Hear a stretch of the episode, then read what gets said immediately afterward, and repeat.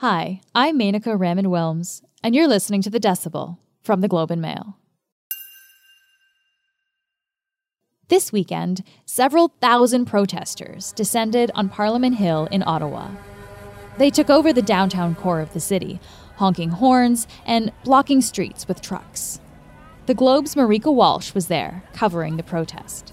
It really was this cross section of people who, some of them were really there to voice their frustration at the pandemic, at the continued lockdowns, at the mask mandates, at the vaccine mandates. Marieke and Globe reporter Janice Dickson spoke to some of the people in the crowd.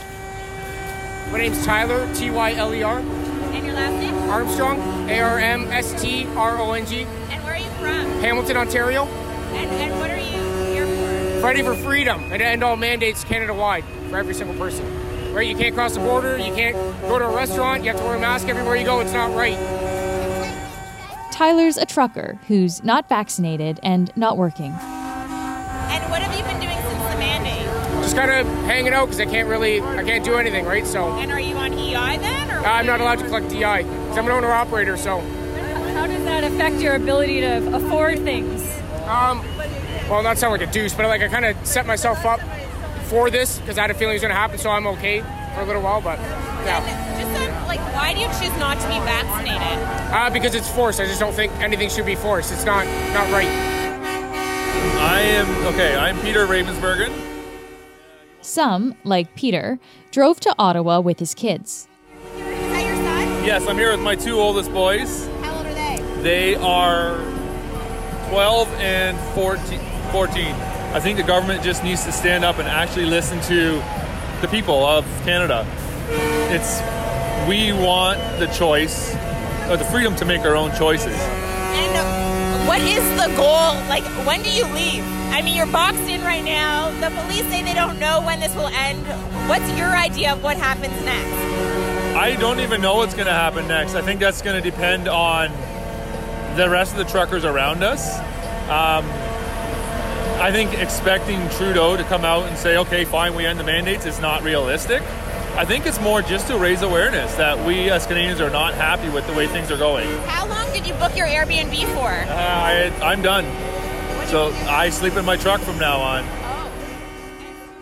And then on the flip side, there were people who seemed to be there just to create trouble, doing things like defecating on the war memorial, dancing on the tomb of the unknown soldier, harassing people at a homeless shelter, demanding free food from a, a soup kitchen at that homeless shelter.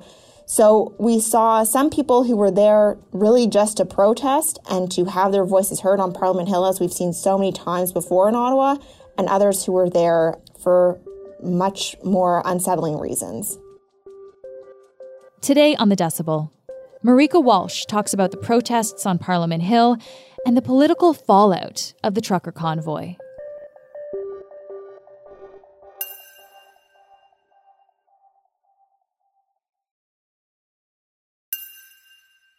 Marieke, it's so great to see you. Thanks uh, for being here today.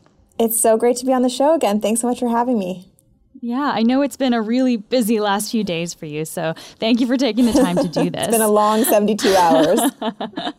I can only imagine, yeah. Uh, we're speaking to you on, on Monday afternoon, we should say, uh, and, and you're coming to us from downtown Ottawa, so we do kind of hear still some trucks in, in the background there. Yeah, exactly. This has been not just my background for the last 72 hours, but really the background sound for Ottawa throughout the downtown you know, really kilometers away. I live a 30 minute walk away from downtown, and you can still hear the horns where I live.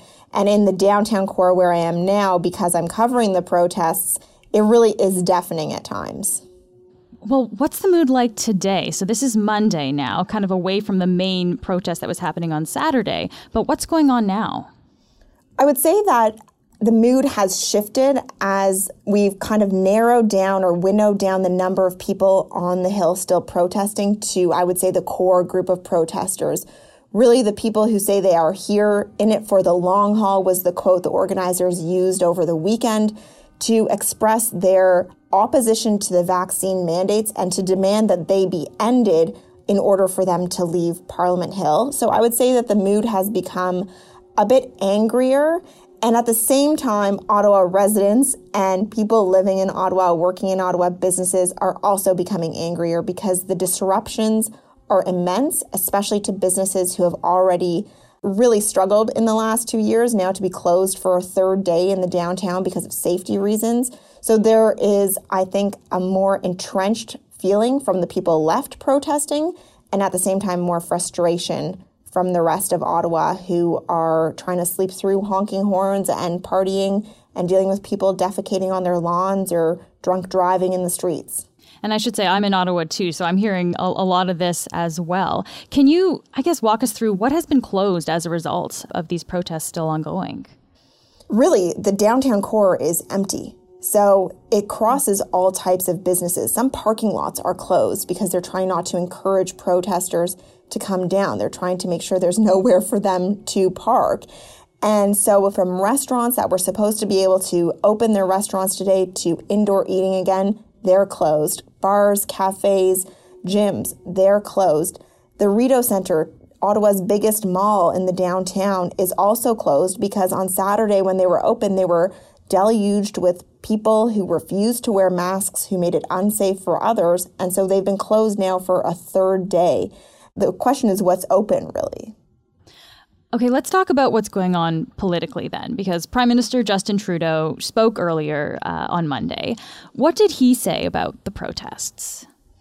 This is really where the rubber hits the road and where this protest in Ottawa zooms out and matters for the rest of Canada in terms of the impact, right? Because the question is what policies are we using to navigate our way through this stage of the pandemic? And the Liberals and the Prime Minister, as they did in the last election, have made it very clear that they believe they are on the right side of history in enforcing vaccine mandates, in sticking to vaccine mandates as a way to get people to be vaccinated.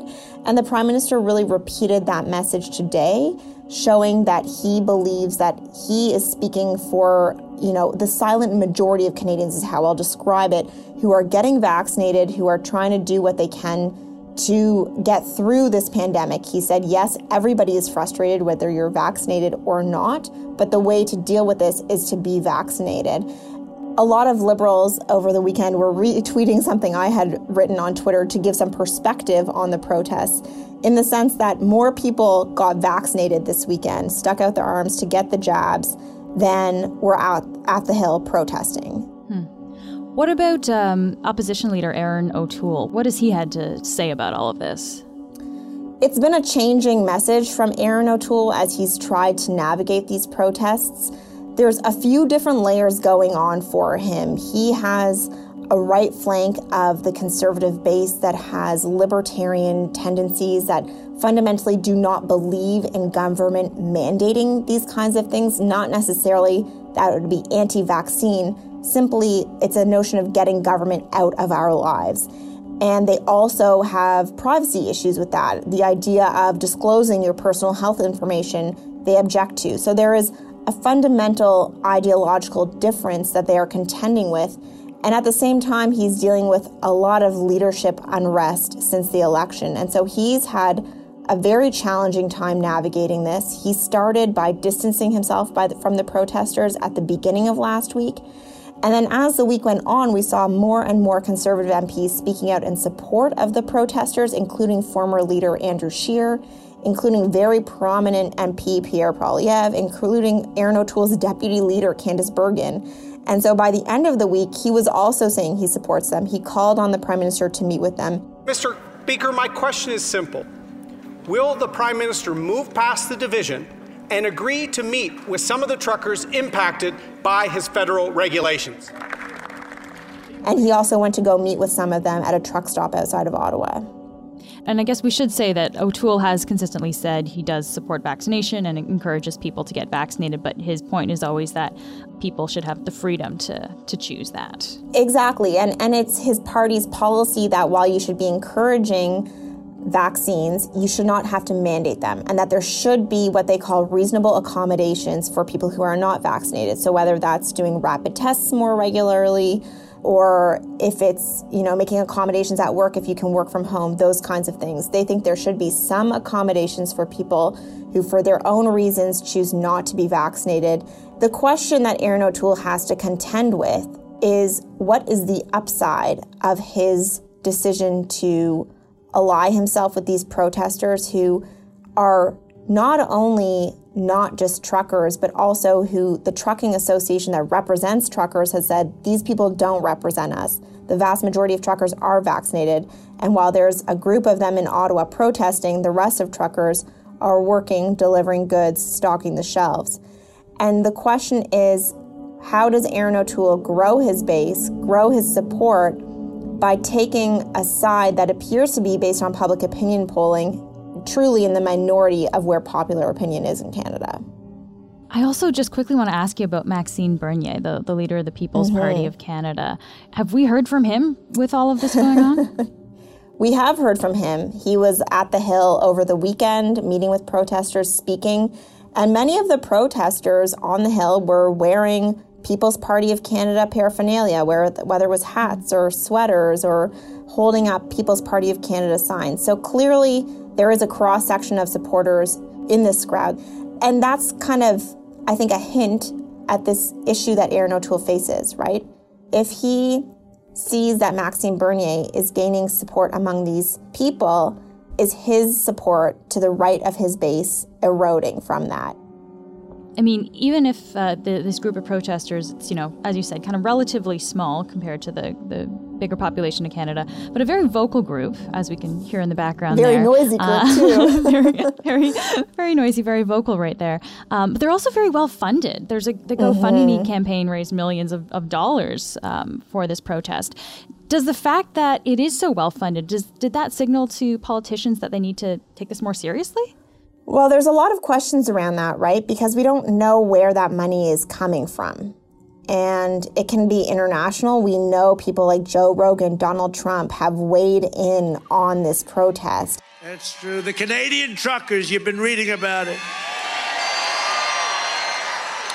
who are resisting bravely these lawless mandates, are doing more to defend American freedom than our own leaders by far. And we want those great Canadian truckers to know that we are with them all the way. They are. They've really shown something. And so there's a lot of attention coming from it from outside of Canada. Certainly, though, any political party would be envious of that amount of money, right? I think we're over $9 million now. GoFundMe says that they need to present a plan of how they'll spend it before they'll release it all, but some of the funds have already been released or will be released to them.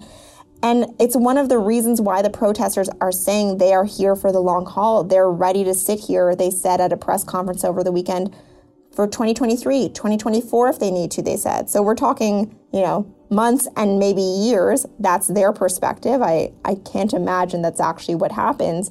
But the reason why they say they can do that is because of all of the money they raised. And so certainly they are well funded and well organized.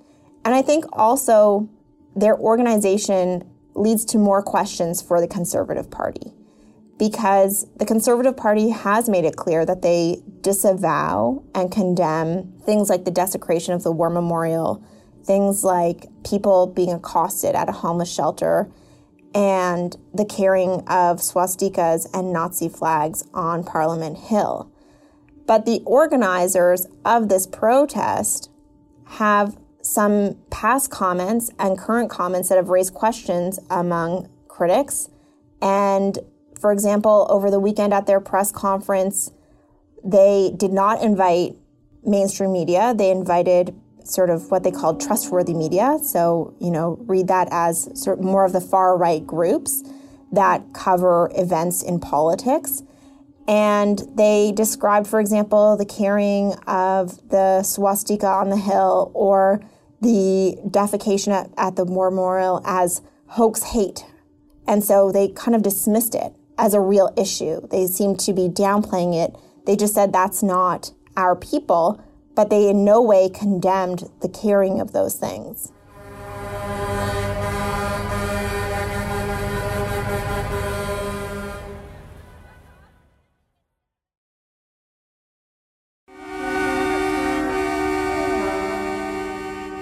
Let's talk a bit more broadly about where people in Canada stand on, on COVID restrictions. I bring this up because there was a recent Angus Reid poll that found that 54% of people surveyed say that they want restrictions to end. Uh, and that's actually an increase of uh, 15 points from early January when the same question was, was asked. How can governments tackle these changing attitudes on restrictions from the Canadian public? It in a way speaks to another kind of contradiction or question of focus for these protesters. So these protesters converged on Parliament Hill. The federal government is their target. Prime Minister Justin Trudeau is their target. But he actually controls very few of the measures that they want rolled back, right? The lockdowns, the changes to access to restaurants, bars, gyms, cinemas, all are provincially controlled. And that's then a question of what the provinces do. Prime Minister Justin Trudeau and his government control what's in federal jurisdiction. So that's why we've seen them target things like airlines, interprovincial rail, because that's what they control. They control what happens at the border. And so that's been their focus. Whereas the things that a lot of these um, respondents in the survey are taking issue with are controlled by the provinces. And I think we are seeing the provinces start to see the changing mood and starting to change their policies accordingly, right? We saw BC, for example, starting to talk about living with COVID, trying to bring in some more personal responsibility for how you decide to act within the context of COVID. And I think it reflects really um, a trend we're seeing around the world. We're seeing protests around the world against lockdowns, against all of these pandemic measures. And we're also seeing more and more countries in Europe, for example, saying we need to find ways to just continue living with COVID in our midst. And at the same time, we are seeing a more gradual lifting of restrictions in provinces like Quebec and Ontario. I think that will continue. And I think that politicians are very aware of the fact that the mood is changing, the frustration is changing, and I think we all see that in our daily lives with the people we speak with, with our families, with our friends, that two years into this and at the tail end of another wave, people are wondering when it ends. It's actually what Erin O'Toole asked the Prime Minister in question period on Monday. When is this going to end?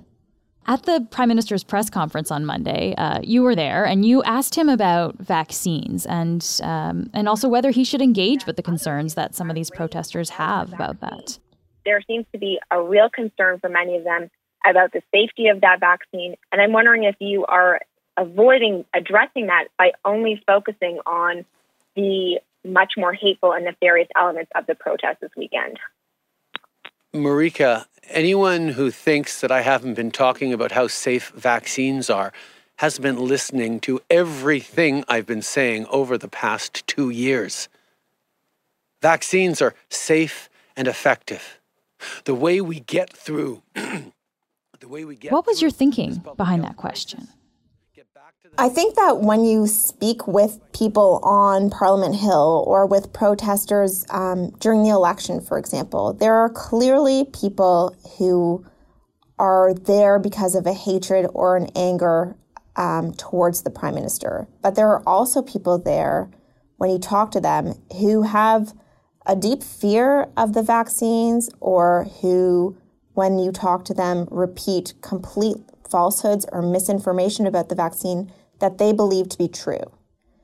And so the question is how in Canada are we dealing with this misinformation? How are we ensuring that there is enough trust in our public officials that more people believe what they're saying? Not just the elected politicians, but also our health officials, our scientists, our doctors, the cross section of society that is trying to convince people to get vaccinated. The prime minister's response was to say that while he has engaged with people who are vaccine hesitant, and they've tried to do that, he says, at every level of government throughout the last year, and he has constantly said that vaccines are safe and effective. You and I both know that's repeated constantly, not just from him, but from his ministers, from his health officials and at all the provincial um, governments and even municipal governments. But that message has not been able to get through. And people who that message has not resonated with also take great offense to comments from the Prime Minister calling them a fringe minority. And so today, in his response, he also use the term tinfoil hat. Disinformation and misinformation online, conspiracy theorists uh, about microchips, about you know God knows what else that go with the tinfoil hats. We and so the question is how are how are those people going to be convinced to get vaccinated if they feel so disenfranchised or ignored by their political leaders? Mm-hmm. Yeah, I mean, a comment like that, like, I mean, does that not, I guess, increase divisions? Certainly, we seem to be a bit at a point in federal politics where both sides are pointing at the other to say that, right? You can clearly see um, conservatives saying that the prime minister is increasing divisions. There was that clip that was resurfaced earlier this year of the prime minister referencing anti vaxxers as often also being racists and misogynists. And last week, his fringe minority comment about the protesters was actually turned into a rallying cry for the protests this weekend. On the flip side, when you see the comments from the conservatives, where former leader Andrew Scheer, I believe he called the prime minister the greatest threat to freedom in Canada. And so you see the heated rhetoric on both sides that is allowing people to if you're following politics then you'll see what you you'll hear what you want to hear right? And so i think that that accusation of people stoking divisions is being thrown at both sides of the aisle and you can see sometimes why that accusation is laid. There's still lots of protesters in the downtown core there lots of lots of trucks blocking downtown ottawa. What does success look like for these protesters there that's the big question mark. They say success is the lifting of the vaccine mandates, the mask mandates, and the lockdown measures. And the prime minister again made very clear on Monday that he will not be intimidated and he is sticking to his guns on vaccine mandates and on the path the government has chosen to address the pandemic. So it's that open question, Menaka, that leaves the rest of this week possibly very interesting for people in Ottawa and, and maybe some sleepless nights for the people trying to sleep in the downtown. Marieke, thank you for taking time out of your reporting to, to speak with us today. Thank you so much. It was great to see you. Good to see you too.